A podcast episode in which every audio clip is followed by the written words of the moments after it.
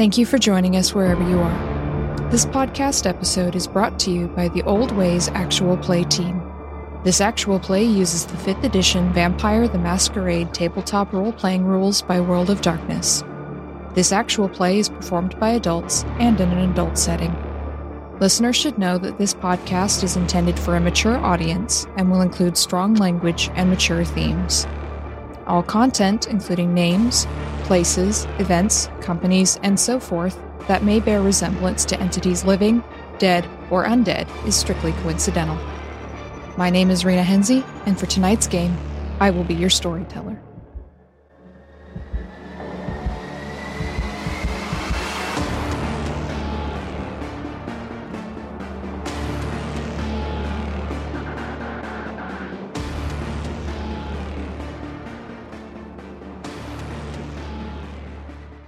Good evening, everyone, and welcome to a special episode of the Old Ways podcast, Vampire the Masquerade Chronicles Shards of San Francisco. I'm your storyteller, Storyteller Rena, and tonight we are bringing you a very special look at our favorite Salubri and what she might be up to while everyone else is engaged in shenanigans across San Francisco. Before we get started, I'd like to thank all of our listeners and especially all of our Patreon backers for all of your support. We literally could not do this without you. And if you would like to join our Patreon, you can do so at patreon.com slash the old ways podcast, where you also find some additional treats and delights featuring our favorite vampires. And now let's uh, introduce our favorite Salubri, who is joining us for this evening. Hello, hello. My name is Bridget, and I am playing Monika West of Clan Salubri. We're scared I'm, I'm sure you have nothing to worry about in this uh, episode. So let's uh, get into what Monika is up to because everyone else is kind of off doing their own thing. You have no idea what's going on. You picked up uh, Annalise and dropped her in the car, headed off to your original home, the original Mackay Gardens, out of the territory. Now that, well, there is no territory really, it's becoming a united San Francisco. Allegedly. And so you have arrived at the old Mackay Gardens with Annalise, parked your car in the parking garage as usual, or the old usual from months ago. You look across the street, you can see your neighbor in front of the window, topless as usual. It's that feeling of normalcy is starting to come back a little bit. The lights are off. Everything's been cleaned out of the old Mackay Gardens as you go through towards the steps to your apartment, but there's still some chairs here and there, some plants that are left on the walls that couldn't be moved. It, you still own this part of the building. So it's not quite an empty husk, but it's a very stark reminder of everything you've been through over the last few months. Yeah. And Annalise is still clutching her doll and she just looks around and says, Interesting. I'm not going to dive into what you mean by that one. Here, hold this. And Monica's going to pick up like a little small potted, I don't know, mother in law's tongue and just stick it in her hands. Like, come on, we need to head upstairs. Okay. She takes the plant with her, you know, vampire strength, even in the body of an eight year old. And she's still clutching the doll very tightly with the doll with this broken face that still somehow seems to be looking around with her. It's a little, little creepy, but so is she. So you Hashtag lead her up the you lead her up the stairs, and you get a an incoming text alert on your phone. Yeah, as she's pulling out her cell phone, I think she's going to stop for a second and look at that doll and look at Annalise. Like, hey, does she have a name? I don't think I've ever asked. Do you really want to know? Nobody's ever asked me that before. Well, I'm asking you now. What's her name? Her name is Annika With an A or no? with an A. That's pretty. Okay. You just go that way for a second and she's gonna pull out her cell phone. So you pull out your cell phone, and there's a text message from Chase, which you were kind of expecting, considering you contacted him and said you were going to do something stupid. Uh, that's, you know, that's, that's, that's, that's accurate. Yes. And you just have a text message saying, Don't do anything too stupid. Be there in 15. And she is going to respond with like the prayer hand emoji, probably the shy emoji, and then a series of XOs, XOs. There's no response, but you imagine it's because he's driving. And, well, at least it's maybe reassuring to know that Chase is going to be here. Yeah. You're not going to do what you're attempting to do completely on your own. Maybe. Hopefully. No, him being here will be uplifting no matter what. And she'll make him help. He did tell you when you told him what you were planning to do that he would watch, but he would not assist. Which, considering the Tremere trauma, is perhaps understandable. Yeah. No, she sees that and she recognizes that. It's just that she hasn't quite accepted that yet. We'll see what happens when he gets here. Yes. How are you preparing this space for the, let's say, spiritual healing? Well, I guess my reverse question is I know you said Mackay Gardens, we had you know relocated a lot of the the merchandise, um, shelving and things and that, uh, things of that nature from the actual venue itself. As far as her apartment, is it still intact? I can't imagine that they moved their stuff from this apartment over to that house that was already furnished. So is the apartment more or less still intact? Yeah, the the apartment is more or less the way you left it, uh, except you had your coffins carried over to Okay. the new place because you'd been sleeping in those for quite some time and it just didn't feel right without them. You need Okay. Chase decided you needed some something normal, so he had them brought over once you moved into the territory. Otherwise, all your furniture, everything is here. Just how you left it. So if Chase is going to be here in 15 minutes, I think her just immediate priority is because she hasn't showered since the party at Mackay Gardens too. So I think it's just going to be closing all the curtains, getting everything locked down the best she can, getting Annalise and Annika seated, and then she's just going to hop in the shower and probably change into something that she knows she can dispose of easily because she's probably going to be weeping all over it here in the next hour or so. So uh, like oversized sweatshirts, sweatpants, things of that nature. Now, as far as the ritual itself, because Bridget is kind of going in blind about what's going to happen, what would she know that needs to be done as far as like environmental preparing? So, you don't actually know a whole lot because this isn't something you've done before. It is a very powerful salubri skill, which you assume by now you have the skills to try and carry out after working on your physical healing and just the calming you've been able to do with people and what Chase has told you, which is not a whole lot, which is normal. As far as you're aware, you know that you need a quiet, dark space. You know that you need something comfortable for Annalise to be sitting in because if you are able to draw her soul out of her body, she essentially becomes a shell. It's just her body. And so she's going to need to be sitting in something comfortable so she doesn't fall over and doesn't accidentally break anything, cause any injuries, and also where she can be commanded to eat, etc. Whatever needs to be done depending on how long this takes. Uh, you also know that you need to be comfortable and that you need a space for Chase to sit where he can see everything that's happening in case something goes horribly, horribly wrong. Okay.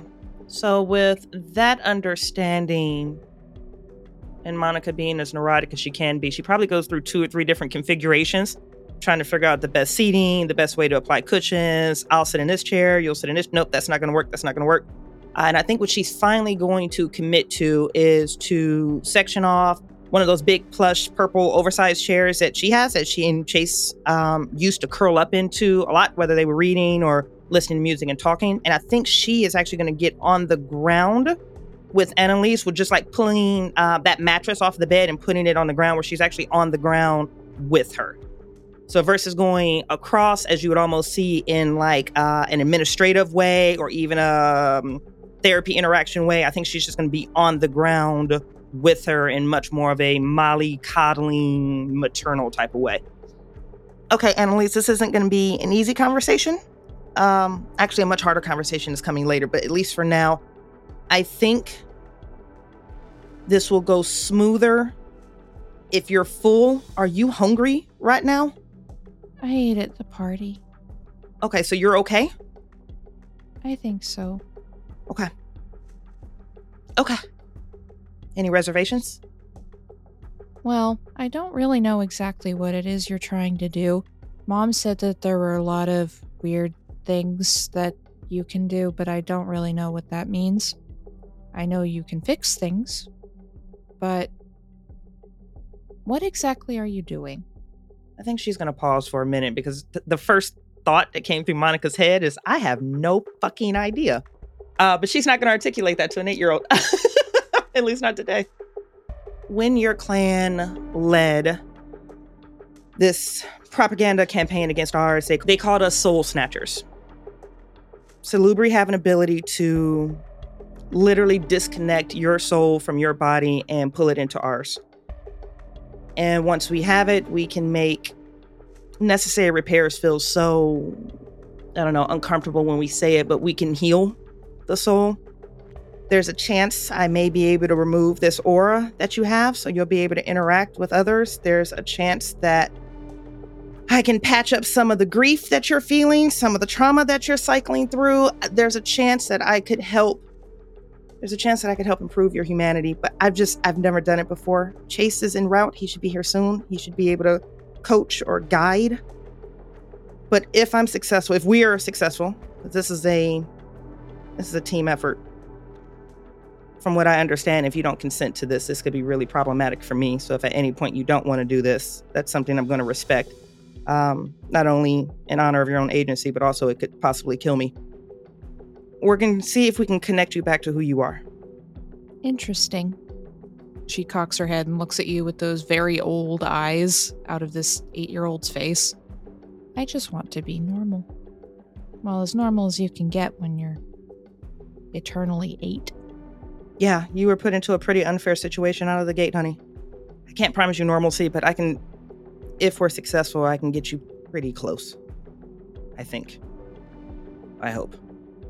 She clutches Annika the doll a little bit closer and she says, It requires a lot of trust. On both parts. Well, I don't really have much else going for me, if I'm completely honest. Mom's gone. I'm not really accepted with the rest of the clan because, well, potential masquerade breach, you know, being eight and all the unsettling aura things with dogs, small children, cats. Even spiders don't like me. It's very sad. Spiders like ghosts and they don't like me. It's very strange and I don't like it. But just know, I am still 400. I do have a lot of power. So I'm going to trust you to try things but if I feel like you're doing something wrong intentionally, well, it won't go very well. Actually, appreciate your transparency on that one. That actually makes me feel better. She shrugs. Technically, we're both adults. Yeah, technically. I think the vote's still out on both of those. I don't know what's going to happen when I pull you into me, but if you can bring any of that 400 year old power with you, maybe you can aid in the support of this effort. I don't know. I don't know what's going to happen when I pull you in. I'm not going to be, what was the word, unwilling? So, but I don't know what else I can do without magic and blood, and that's kind of really all we do. And she just kind of waves her hands in like a woo woo sort of thing. That's okay. Before we were nearly exterminated, I think this is what we were supposed to do. You do understand I'm risking my life in this effort, right? Like, I could die trying to. I could die. Oh, God, I could actually die trying to do this. But for whatever reason, uh, you feel like, for whatever reason, you're worth it. So here we are. I could die too. I think maybe the difference is after 400 years, you sometimes become more okay with that possibility. Unless you're mom, in which case you just want to be old forever. Well, if we're both still around when I hit 400, I'll let you know. Deal? I'll be like 700, but okay. She shudders a little bit. Yeah, I know. Getting old sucks for everyone, babe. And at this moment, you hear footsteps on the stairs. Okay. Uh, she will spring to her feet uh, and she will run to go meet him at the door. You open the door, and Chase is standing there. He's wearing his suit, the nice second suit that he changed into after your wild night at the opening. It's a very neat dark gray with eggplant purple sort of shirt and pocket square. And he's got his hands in his pockets and he looks at Annalise, who stares back. And then he looks at you and he shakes his head. Are you sure you want to do this for her? I think she's just gonna bite her bottom lip and shake her head yes. He sighs. Well, it's not like I can tell you no. Oh, I think she's just gonna collapse at that moment and hug him. She didn't know what she was actually expecting from Chase in this particular moment. Now I need you to understand. As he just kind of pulls you in for a hug, he leans in and he whispers into your ear. This is very dangerous, even for those of us who have done it many times. I understand. I'm so grateful that you're here. And you need to hold on to who you are. Because you can get lost in the one you draw in. Okay. Still can't believe you're using our special powers on a fucking Tremere. You know, if we're being really honest, I honestly can't either. I just. Thank you, thank you, thank you for coming. And thank you for supporting me in this. Well, I can't let you go off doing crazy things on your own. And he just sort of strokes your chin with his thumb. Not after last night. And she smiles. I think she's gonna uh, wrap either of her hands on the inside of his like um his jacket. She's gonna say to him, "And tomorrow, if this goes wrong, you're gonna have to kill her." Oh, I know. Why do you think I'm here? She nods, and I think she's just gonna knock her head back into his chest and hug him again. He hugs you for a moment, and then there's an awkward sort of throat clearing from Annalise. this is very nice and all, but it's also very awkward. Ha! I think Monika finds that as funny as Bridget does. I don't uh, just with the stress and attention so high. I think she's just gonna have to. She's gonna have to chuckle and turn around. Yeah, I think awkward is definitely the word of the day, sweetie. Okay. She's still looking at Chase. She's got her head tilted. You're one of the old ones. That's interesting. And she doesn't say anything else. She just turns back to Annika. Starts playing with the doll's hair. What's Chase's facial expression and body read at that? His left eyebrow just kind of goes all the way up towards his hairline. Okay, she'll file that into the bin of things she should be asking, but probably never will. Okay, got it. If we're going to do this, and by we I mean you, Monika, because I will not be involved other than to stop it if it goes wrong. And he's making eye contact with Annalise, who keeps looking up under her eyelashes whenever she's not playing with the doll's hair. This is not something I would advise. Well, thank you for your honesty. I appreciate it. I would not advise it either. But here we are. She murmurs in tomorrow, one big happy family already. And she's going to go and seat herself on this mattress on the floor. Chase settles himself into a wicker chair in the corner. And he he does that thing where he just sort of steeples his fingers and he's looking over them at you. And it's a very neutral sort of expression. And it's always the expression you get from him when he knows you're about to do something stupid, but he's going Yep. to let you do it anyway because you have to learn somehow. And he says, I'll keep watch. At least you'll have someone protecting the room. Glad you didn't try to do it on your own. Without protection, anyone could break in. I think she's just going to look down on that one because she Mm. knows that she sent a very passive aggressive, non inviting text to get him here. So I think she's just going to be like, yep, he saw through that bullshit, I guess. He just sort of says yes, as if he knows what you're thinking. Annalise clutches the doll a little bit closer, and she's looking at you with those big blue eyes. I don't know what you're going to see in there. I kind of forgot we had anything, to be honest, until, well, we found out Luther was a ghost. I guess that means we've got something. I guess we're gonna find out soon. You know, I don't know. I don't know what you're gonna see when you come into me. I don't know if this is a one-way mirror or if it's reflective on both ways. I guess we'll find out. It'll make an interesting paper if we both get out of it.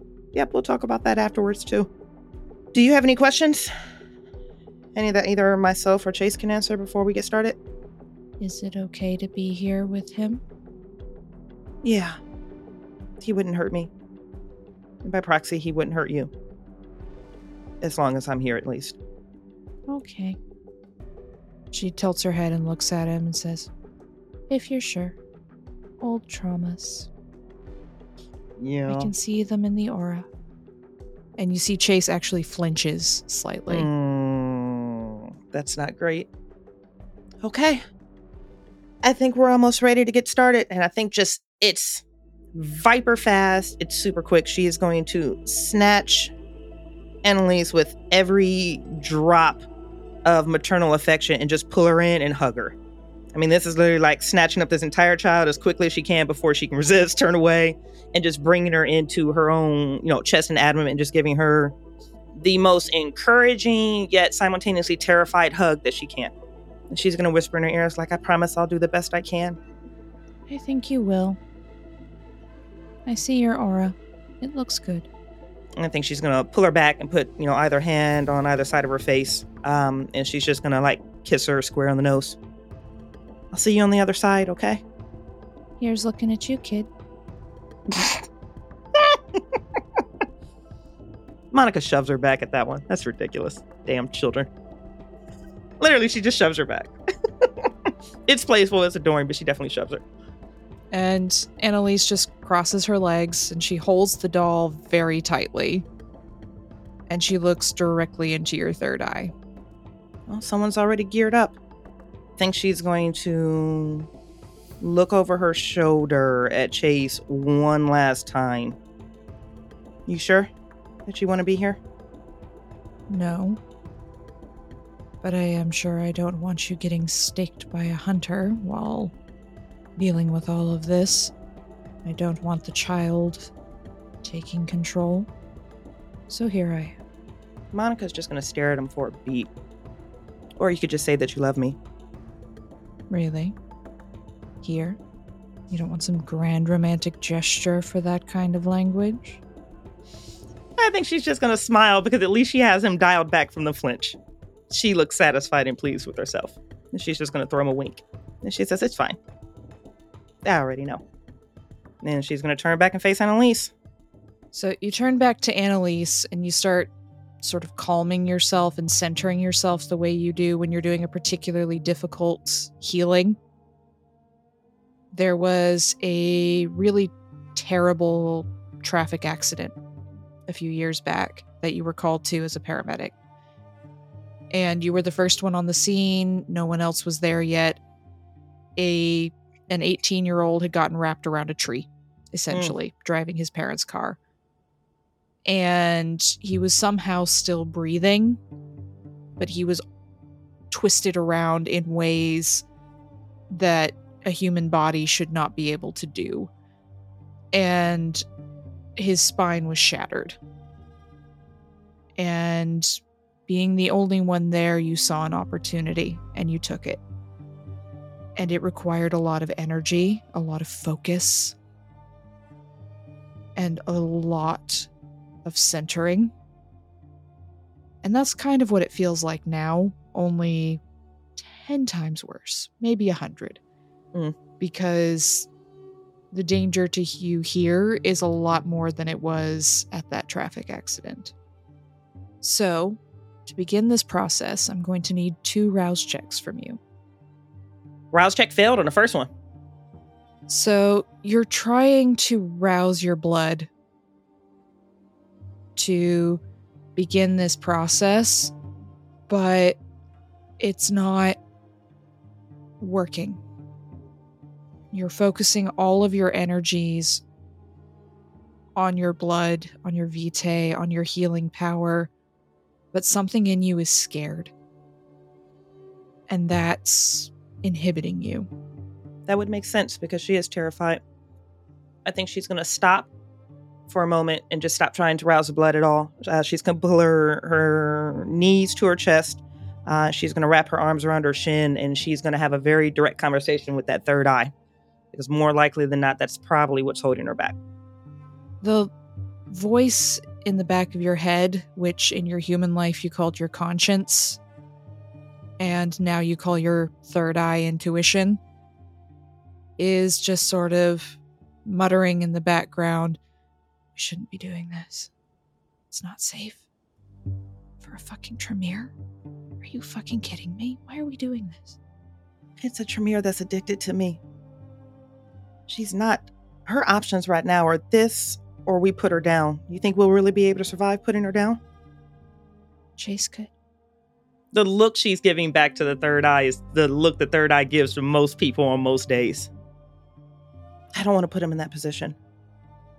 We're doing this. And the more you resist me, the weaker I'm going to be. I need us side by side going into this, please. Fine, fine, but we have to protect us. We have to protect us. For what it's worth, I'm really scared too. As you're sitting there mentally conversing with your third eye, you feel a hand on your shoulder and you feel cold flesh against your face. And you just hear a whisper in your ear drink. And she'll feed. Chase has done this for you before, but not since you were a fairly young Salubri, still learning to use the power of your blood. You would try to fix something. You started with cats, puppy dogs, the small birds you'd find that crashed into windows.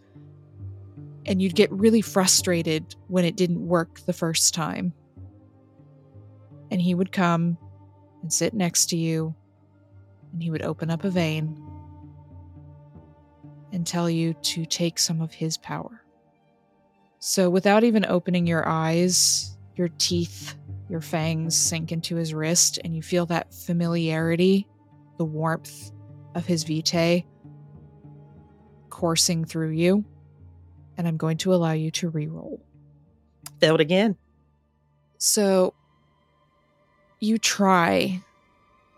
Your third eye opens, your teeth are still soaking up Chase's blood. But Annalise is looking directly back at that third eye with those big blue childlike eyes of hers. And it's just, it's not enough. It's not enough. There's no way Monika can't interpret that as she's not enough.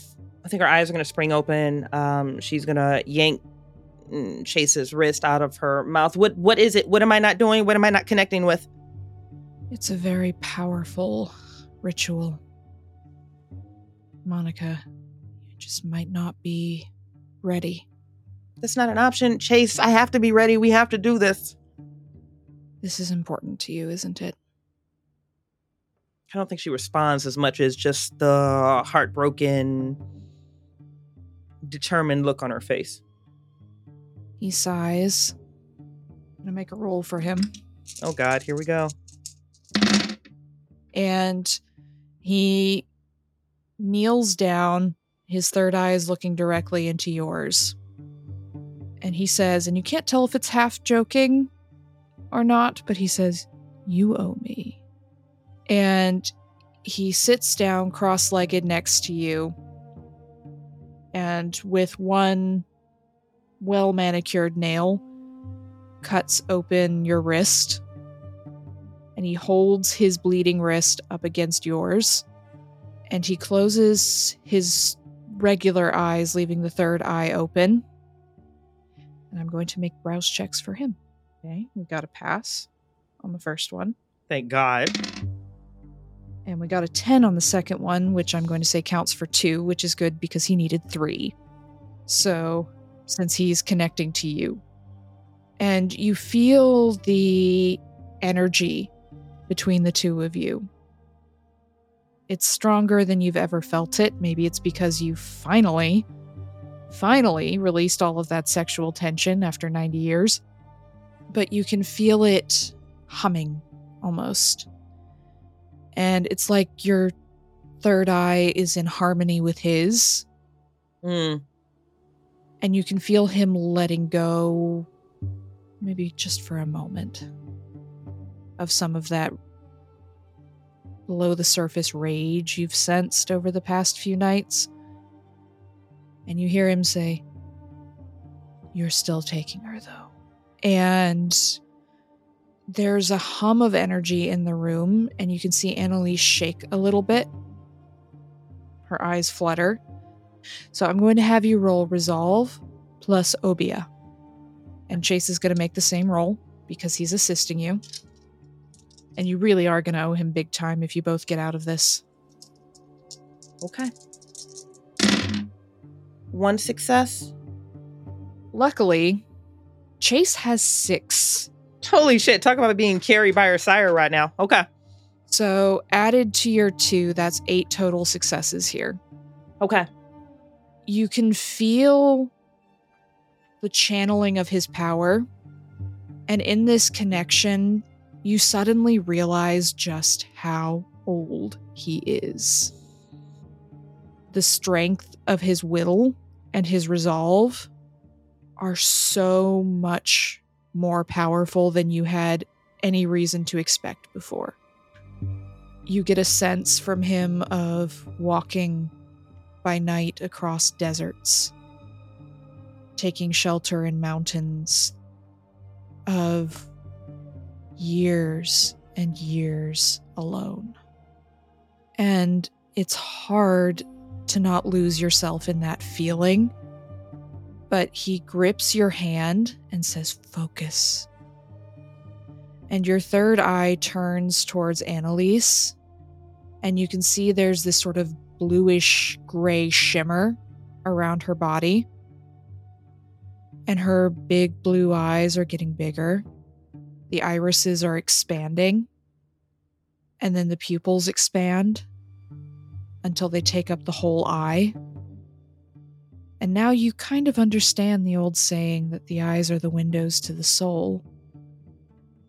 Because out of those empty black holes, you start to see these wisps of bluish gray emerging and shimmering and you can feel this magnetic draw almost between you and Chase as it's drawing Annalise's soul towards you. And you see just sort of the shape of this child, this 400 year old child in the mist. And it starts floating towards Chase, like it's being drawn there. And that third eye immediately shuts uh, she's immediately going to instruct her as taker. And you reach out with your third eye, inviting Annalise in, and you feel her seeping into you. You feel that cold pulling into your uh, third eye, and you feel it suffusing your body. This is the coldest you've ever been. It's colder than even when you were dying before Chase saved you. It's like being trapped in a glacier. And and the world goes hazy. And you find yourself sitting in a small room, the big table, your feet barely touch the ground in this big wooden chair. And there's your mama, holding the hand of a tall man with dark hair and pale, pale skin. And mama kneels down next to you and she says, This is your new papa. He's going to take care of us. We're going to be okay and you're looking up at this man and he scares you and you don't know why. And you start crying that you want your papa. And Mama says, He's he can't come back, honey. He's in heaven. And you just see a slight smile from this tall man with the dark hair. And she takes his hand and they walk out of the room, and you hear her say, Don't worry, Henrik. She'll come around. And you clutch your doll closer, the last present Papa gave you before he died, before he drowned at sea. And then it's kind of a blur. Mama becomes cold. You don't see her much. You go to school. You come back. And she's taking naps. She's asleep. She's not directing the servants or helping out with Henrik's mill that he supposedly owns. She's so beautiful, but she's so cold. And you try clinging to her knees the way you did when you were smaller, and she just sort of gently pushes you away and says, It's you're gonna have to grow up, honey. Gonna have to grow up. But don't worry, we're making things better. One day you'll understand. And then suddenly you're so hot. You're burning. You're thrashing around in bed. The oil lamps are casting heavy smoke in the room. Candles are lit, but they barely give enough light. You're so hot. You're burning up and you're calling for your papa.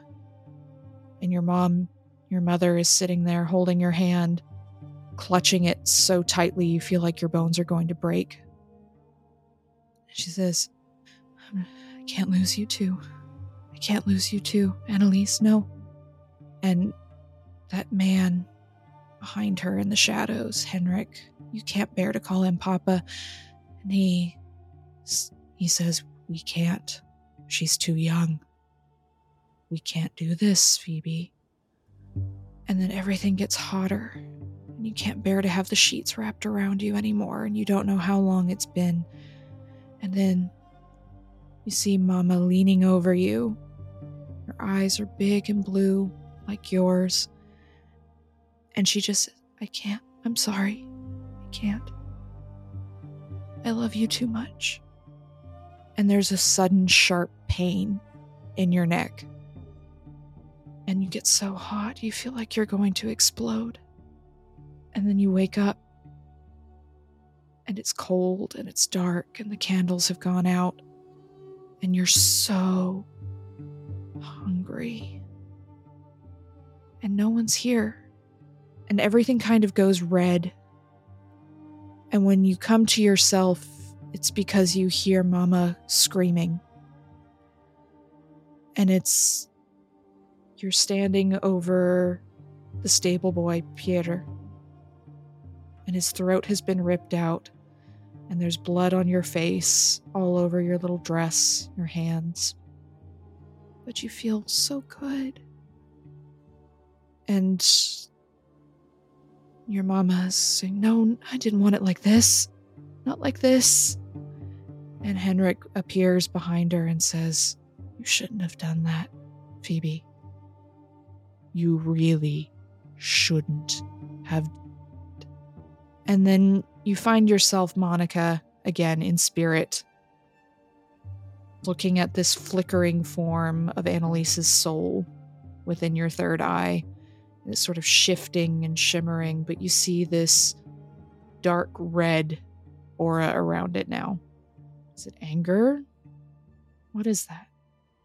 I think it's going to take a second for Monika to even process all of that output that just hit her. That was that was a lot of high emotions. Uh, that was a lot of trauma. That was a lot of isolation and abandonment that was guised up as love. And then let's also be truthful despite everything she just experienced, Monika still can't get the smell of sand or mountain out of her nostrils and the, I don't know, that deep, harrowing feeling of Chase being alone for as long as he was. And she's, she has too many tabs open right now. And I think the one thing she needs to focus on is what Chase warned her and advised her to do is make sure you remember who you are. So I think, and Rena, I don't know what you have envisioned, at least for a scene like this, but the things that Monika is able to pull out of those moments, she's going to attempt to reverse address them um, with experiences of her own. One of the things that I wrote down was like fear of rejection, um, separation from mom, if that's something that she can counter with not only just the love that she has, but also the love and the companionship that she felt with her mother. And then also transferring that over to let's be honest the love and companionship that monika actually feels towards annalise right now.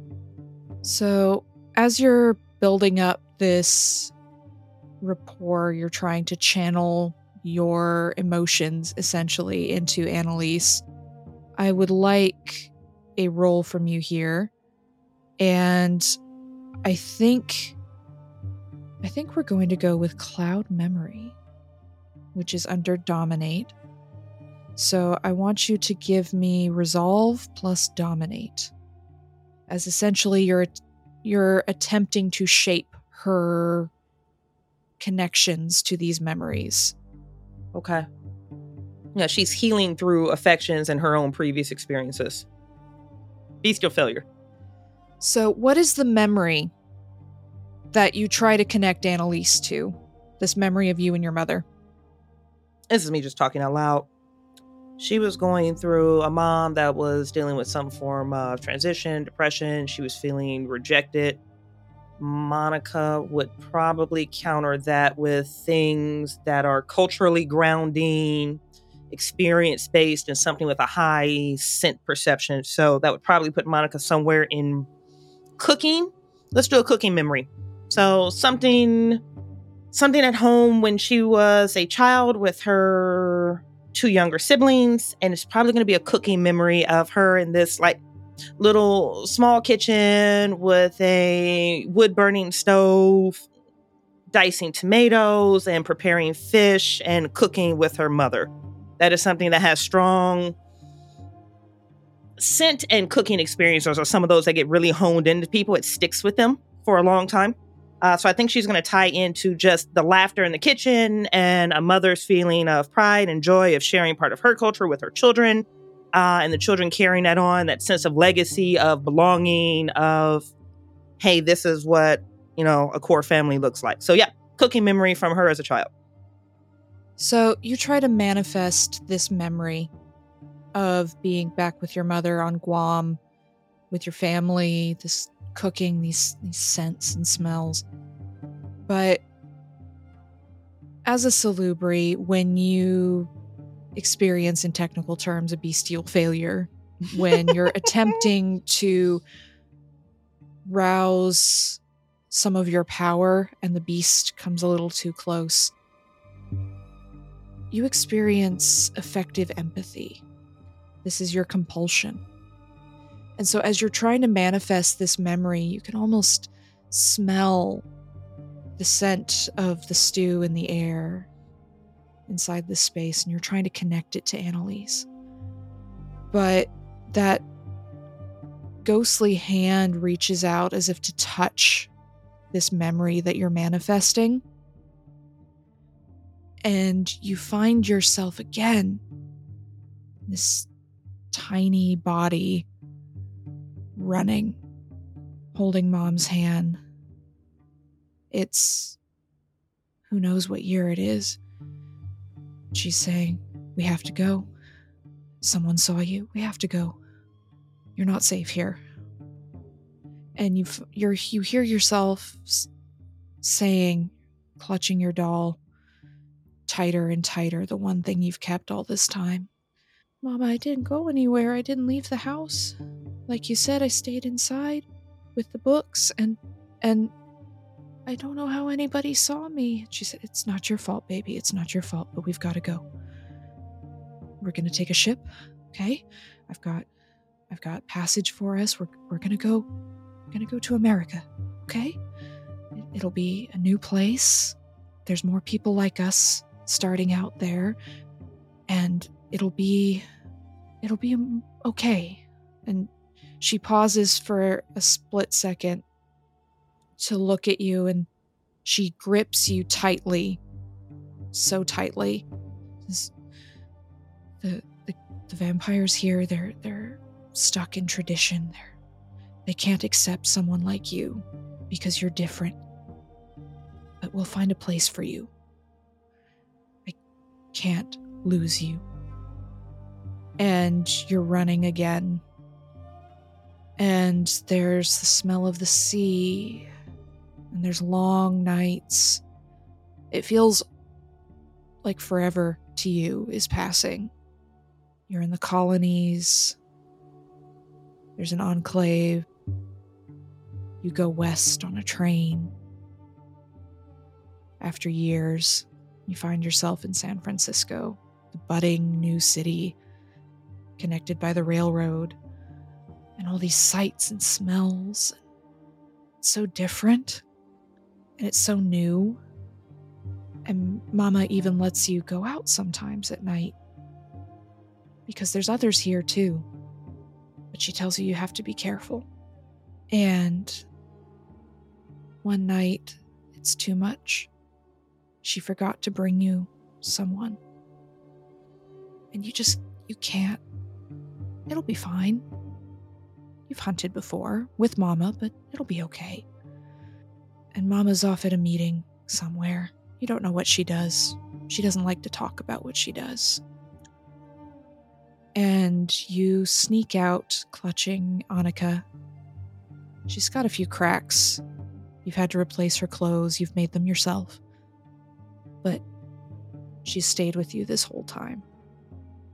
And you go creeping along the streets, hiding in the shadows as she taught you. Small dogs run away from you. They've only started doing that recently. It makes you sad. But you see, there's a beautiful woman. She's wearing these skirts that are pulled up above her knees with these long stockings and feathers in her hair. Never seen anyone like her.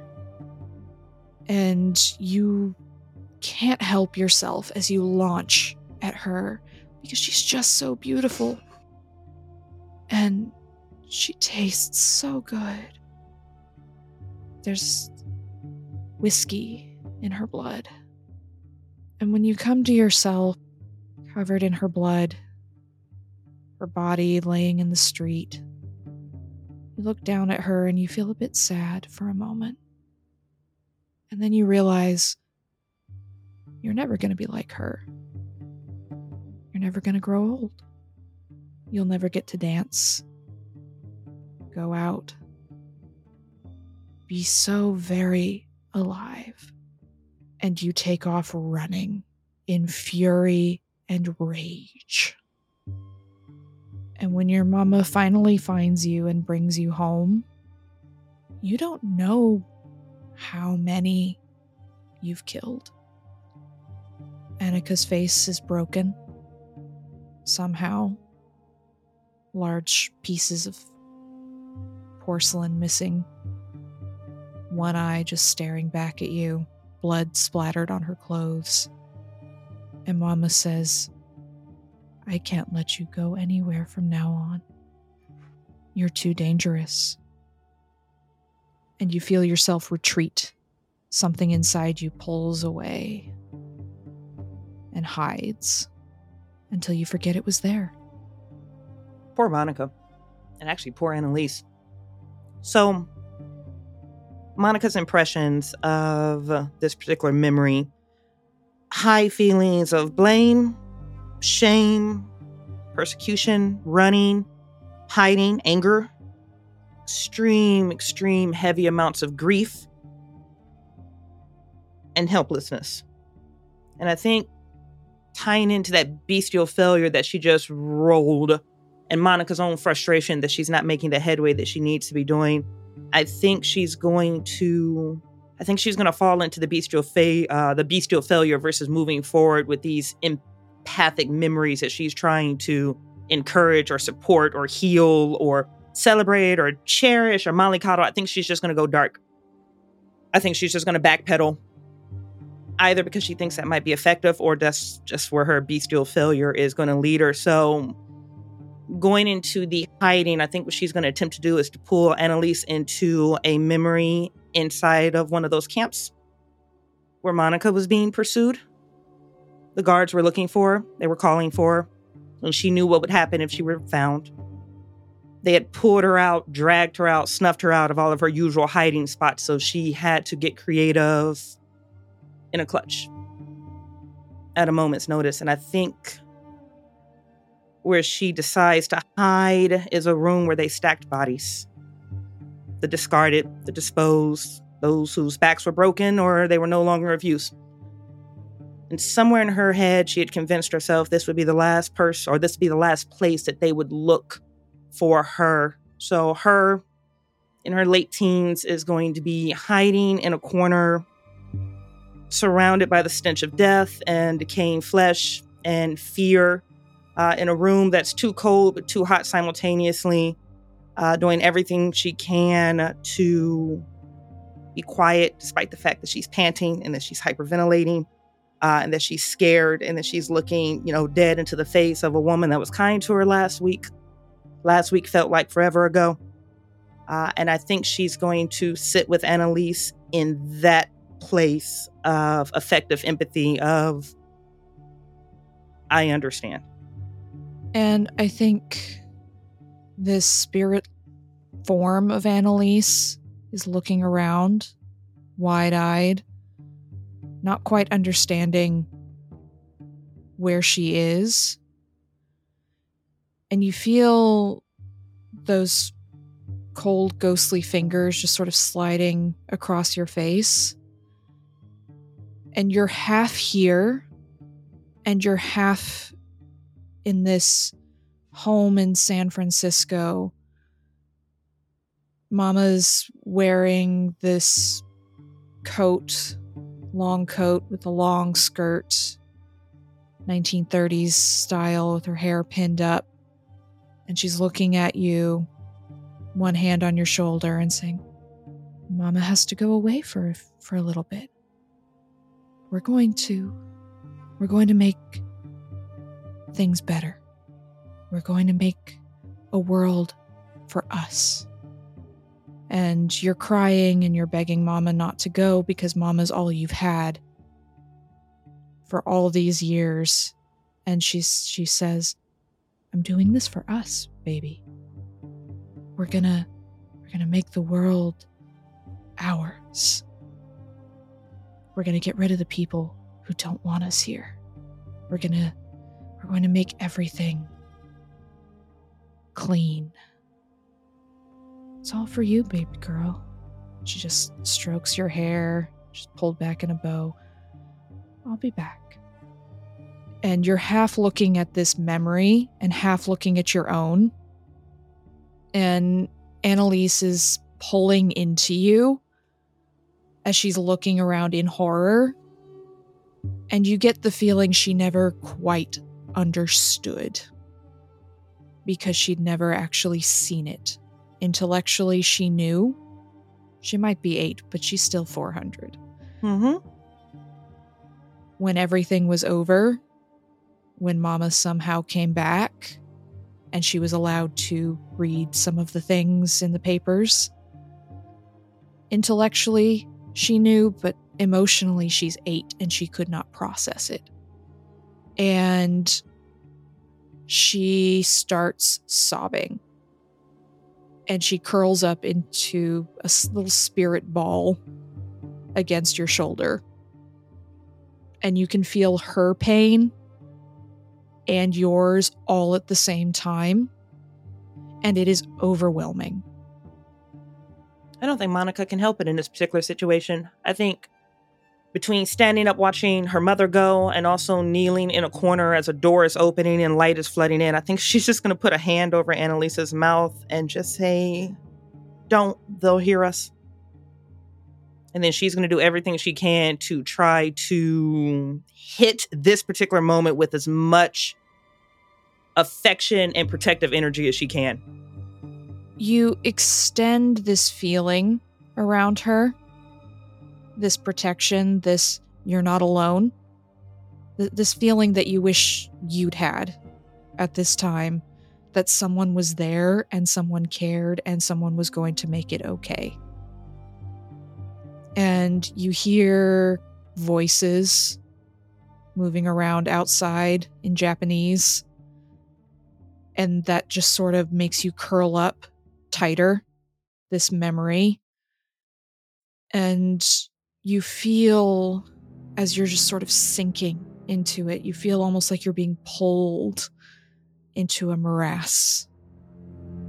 Because the strain of trying to help her and trying to keep yourself afloat is so much. And the door opens to this storehouse. And you don't remember it opening. You hid here until it was quiet and you snuck out.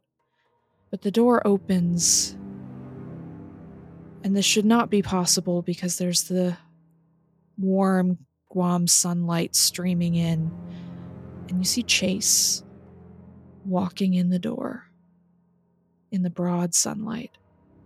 And this is not how it happened. And he comes up to you and he kneels down next to the two of you. And he links hands with both of you and stares you in your third eye. I think she's going to link with Annalise as well. So at least the three of them are tied together and she's going to look on. Give her your best, or you'll both be lost. The best memory you have, what is it? Remember the sun and the warmth on your skin. So I think she's going to close her eyes very tightly. She's going to squeeze both onto Chase's hand and to Annalise. There might be something to that. There might be something to, and I think the emotion, uh, the feeling, the memory hits Monika faster than it's hitting Bridget at this moment. Um, you know that blinding sunlight where it actually hurts to look up because everything looks either super yellow or super white um, but it feels amazing on your skin. It's that type of sunlight that when it hits your skin, you just feel rejuvenated and recharged and relaxed and optimistic. You feel like the entire world um, is ahead of you. There's the intense sense of ocean spray that's coming from the water. And it's a great contrast from like the lukewarm water to this just blazing, hyper hot sky. And she's looking around, and there are palm trees and there are children laughing and splashing and swimming. And I don't know if Monika has actually revisited this memory in the last century. It's kind of hard to think back to how life was before the camps. Um, I think it was just a lot easier for her to start at the camps and move forward so she didn't have to address or reconcile everything that she had lost. But there was that summer long before the Japanese ever arrived um, where it was just the kids in her village out celebrating some local holiday where there was food that was being cooked and there was drinks and there was merriment and there was joy. And if in situations like this there wasn't just one family. It wasn't just you and your family. The village was a family. Every person you looked at was a cousin or brother. Every adult you looked at was one of your parents. And it was one of those things where it was just like the community at large was so strong. The faith was so strong. The culture was so pure. And that is one of the memories that immediately springs to her mind when Chase says, Remember the sun. And you feel the room around you shifting. And you feel the sun on your skin. You smell the salty air of the ocean lapping up against the beach. You feel the sand beneath your feet as you're standing there. Chase is standing next to you with his hands in his pockets because, of course, he's wearing a suit, even in Third Island. Annalise is standing next to you, holding your hand, clutching a ghostly figure of a doll in her other arm. She seems more substantial. There's still that aura around her, but in the maybe it's the light or the sun reflecting off the ocean, it seems a bit dimmer and she says, I wish I remembered what the sun felt like. Can you feel it now? Is it supposed to be so warm? Yeah, that's part of its charm. I never saw a beach in the sunlight before. Have you ever seen water like this? She's gonna motion over to just. Guam waters are like unlike anything people have ever seen. Like the amount of colors that run through it is absolutely astonishing. It's just a collection of purples and greens and yellows and blues, and it's it's charming. It's beautiful. It's breathtaking. No. It's kind of cold and gray in Europe. And then we came over in boxes in a ship, and I didn't get to see anything. And then we never really left San Francisco when we got there. Mom said it was too dangerous to travel anywhere. She had a very good library, but you get very tired of books after a while when you're eight. I don't really have an attention span. Monika's gonna smile, the most radiant, amused smile that she can muster. I think she's gonna kneel down into the sand, uh, sift her fingers around a bit until she finds what she's looking for. Which on these beaches, it doesn't take long to her to you know pull out a, a fraction of a, a seashell. And she's gonna put it in Annalise's hands. She's like, you know what you've missed out on? You missed out on a lot. But you know what I think you missed out on the most? Play. I think you were deprived of your childhood ability to play. So let's play. It's hard to play when you want to eat the other kids. Yeah, but you're not feeling hungry now, are you? No. And she's looking up at you and she takes your hand. And I'd like you to tell me how much humanity you are trying to heal in this child. Keep in mind, every point you heal for her is going to deal you aggravated willpower damage, which can heal, but it takes longer and it's painful. Mechanically speaking, from a numerical standpoint, what's the baseline that she needs to get to get the child operational? What is the minimum level that she needs to aim for for success? And then what is going to be a stellar success, just number wise? So Annalise is at five humanity, mechanically speaking. Six would probably remove the aura that small children see and that cats are terrified of. Seven would be probably the most you could do. So restoring to humanity and make her appear at least more of a normal child. Nope, we're not even going to roll for it. We're going to go exactly what Monika would do in this particular situation, given what she's seen. We're going to go to the wall. Okay. So she looks into your eyes and you channel every positive feeling you have ever experienced in your life, your unlife, everything. That third eye is swirling in a kaleidoscope of color, every color in the rainbow and beyond. And you pour more of yourself than you thought was possible into reaching out to this child. And you start to see this dark red energy around her shimmer and shift and turn crimson, pale red, pink, and then it just sort of ebbs away into the sea. And you see her eyes getting bigger and brighter, and she smiles. And it's the first natural smile, not a little smirk that you have seen from Annalise since you met her. And it's almost like she's forgotten something. You've taken something that was weighing her. And she laughs this clear, childish laugh against the sea. And it reminds you of your own little siblings when you were growing up playing on the beach. And she says, Bet you can't catch me and she takes off running down the beach. But you feel almost like you've taken multiple punches to the gut. Oh, that moment where she's getting ready to step out to chase her and then realizes her feet can't actually hold her up right now.